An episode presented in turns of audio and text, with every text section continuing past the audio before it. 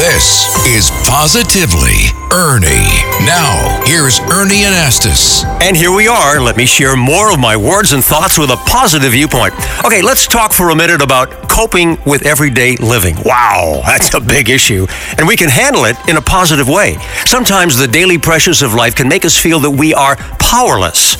And by focusing only on our problems, we can weaken our strength and faith in ourselves. Well, you know, we often hear people say, don't let yourself get anxious about anything. How do you feel about that? You always have something to worry about. You know, it's um that's just how life is. I, I think if you don't worry about something, it will be pretty much like it was like a kind of like a perfect world, but it's not. Okay, let me break it down a little bit more for you. I think we have to learn to trust instead of tremble.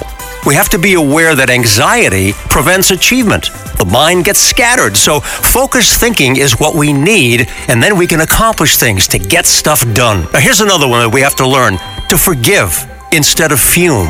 After all, anger is a roadblock to accomplishment. Forgiveness is the antidote to anger. So just let it go. Release it. I know it's not easy to do that, but if you do forgive and move on, you're going to feel better and start making real progress with your life.